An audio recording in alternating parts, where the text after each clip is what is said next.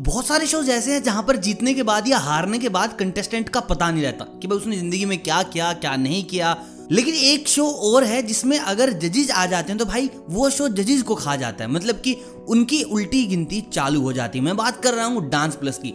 अब आप कहें कि यार डांस प्लस में तो सब कुछ ठीक चल रहा है। एक धर्मेश भाई तो नहीं है और वो भी अपने अलग से शो कर रहे हैं, लेकिन ये बात सच नहीं है। देखिए डांस प्लस वन के जजेस कुछ और थे सीज़न टू आया, जजेस बदले, फिर सीज़न फोर आया, जजेस बदले, फिर सीज़न फाइव जजेस बदले। मतलब कि यार ये जजेस बदलने का, इनका पैतरा पुराना है। तो चलिए बात करते हैं कौन है वो पुराने जज और डांस प्लस में आने से पहले क्या थे और उसके बाद क्या हो गए उससे पहले आप मुझे कमेंट करके बताओ कि तुम्हारा फेवरेट डांस प्लस जज कौन है। देखिए, ये तो मेरे को पता है। Raghav is favourite I do know लेकिन भाई वो जज नहीं इज़ होस्ट तो जजेस के नाम जानने तो प्लीज़ राघव राघव इसमें मत लिखना। और स्टार्ट करते हैं हमारी वीडियो को, जहाँ हम बात करेंगे कि कौन कौन है जजेस जो कि बिल्कुल खत्म हो चुके हैं डांस प्लस में आने के बाद। और इसमें पहला नाम आता है सुमित नागदेव का। अब देखिए, सुमित की अगर डांस की बात करें तो I don't think so Dance Plus के जितने भी जजेस हैं, वो उनको compete कर पाएँगे। इंडिया को न्यूयॉर्क में इंडिया को ऑस्ट्रेलिया में रिप्रेजेंट कर चुके हैं। यहाँ तक कि प्रिंस एंड्रयू ने उनकी बहुत तारीफ़ करी थी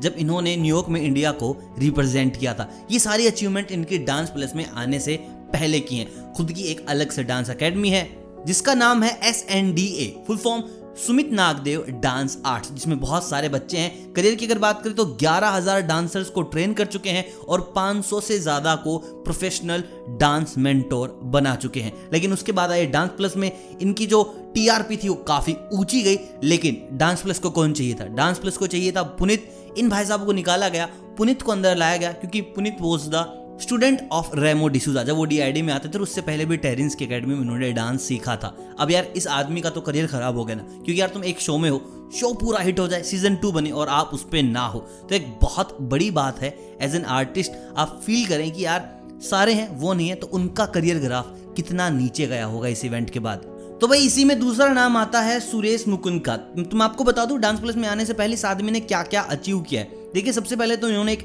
डांस क्रू स्टार्ट किया था वर्णन के साथ मिलकर जिसका नाम था फिक्टिशियस ग्रुप और इस ग्रुप के साथ इन्होंने काफ़ी सारे शोज़ जीते। जैसे कि India's got talent season three इन लोगों ने जीता। एंटरटेनमेंट के लिए कुछ भी करेगा सीज़न टू इन लोगों ने जीता। बुगी वुगी सीज़न वन इन लोगों ने जीता। उसके बाद ये लोग पहुँचे हिप हॉप डांस चैंपियनशिप 2012 जहाँ इनकी आठवीं पोजीशन थी और इन लोगों को काफ़ी ज़्यादा वहाँ पर रिस्पेक्ट मिली। लेकिन आने के बाद वर्णन और सुरेश में लड़ाई हो गई। सुरेश ने अपना अलग ग्रुप बनाया, जिसका नाम था किंग्स यूनाइटेड इंडिया और जो कि आपने देखा होगा एपीसीडी टू में। 2015 में अपना ग्रुप अलग बनाने के बाद ये हिप हॉप डांस चैंपियनशिप में दोबारा से और वहाँ पर ये जीत के आए ब्रॉन्ज मेडल उसके बाद ये डांस चैंपियंस में थे और उसके बाद ये गए वर्ल्ड ऑफ़ डांस में, जो कि था 2019 में और वहाँ मिली इनको पहली पोजीशन उसके बाद इनकी बिल्कुल लाइफ बदल गई। सुरेश को ऑफ़र मिला डांस प्लस से। क्योंकि शक्ति किसी और काम के लिए शूट पे थी बिज़ी थी, नहीं आ चुकी। तो वहाँ से दो लोगों को जज बनाया गया। पहले थे सुरेश और दूसरी थी करिश्मा। करिश्मा के बारे में बात करें तो एक बहुत मिडिल फैमिली से आती हैं और इन्होंने सारी चीज़ें खुद अचीव की हैं। डांस इंडिया डांस के भी ऑडिशन दे चुकी थी। उसके बाद इन्होंने धीरे धीरे काफ़ी एकेडमीज में ट्राई किया, लेकिन इनका वेट बहुत ज़्यादा था। ये टेरेंस की डांस एकेडमी में गई, वहाँ भी इनका सिलेक्शन नहीं हुआ और इनका कहना है कि मैंने ऑलमोस्ट मुंबई की हर एक डांस एकेडमी में ट्राई किया, लेकिन कहीं भी इनका सिलेक्शन नहीं हो पाया। फिर इन्होंने ऑडिशन दिए इंडियन डांस लीग के, जहाँ ये बनी सीधे विनर उसके बाद इन्होंने काफ़ी सारी मूवीज़ की। As a choreographer assistant choreographer आपने इनको संघाई में देखा होगा, आपने इनको गोली की शादी में देखा होगा। उसके बाद ये आपको नज़र आई होंगी झलक दिखलाजा में। देखिए, अब मैं आपको बता दूँ, इन दोनों का लेने का मतलब क्या था?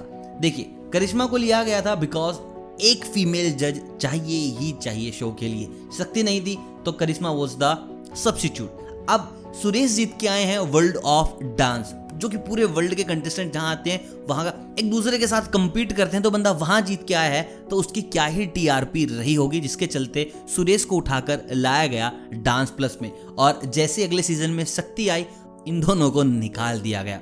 अभी शो के जजेस की अगर बात करें तो वहाँ पर आपको पुनीत, सलमान और शक्ति नज़र आएँगे। देखिए, जैसे जब शक्ति नहीं थी तो करिश्मा को लाया गया। जब पुनीत नहीं थे तो वहाँ पर सुमित नागदेव थे। ठीक वैसे ही धर्मेश नहीं है तो वहाँ पर सलमान है। जैसे अगला सीज़न आएगा, आपको धर्मेश वहाँ मिलेंगे और सलमान हो जाएँगे शो के बाहर।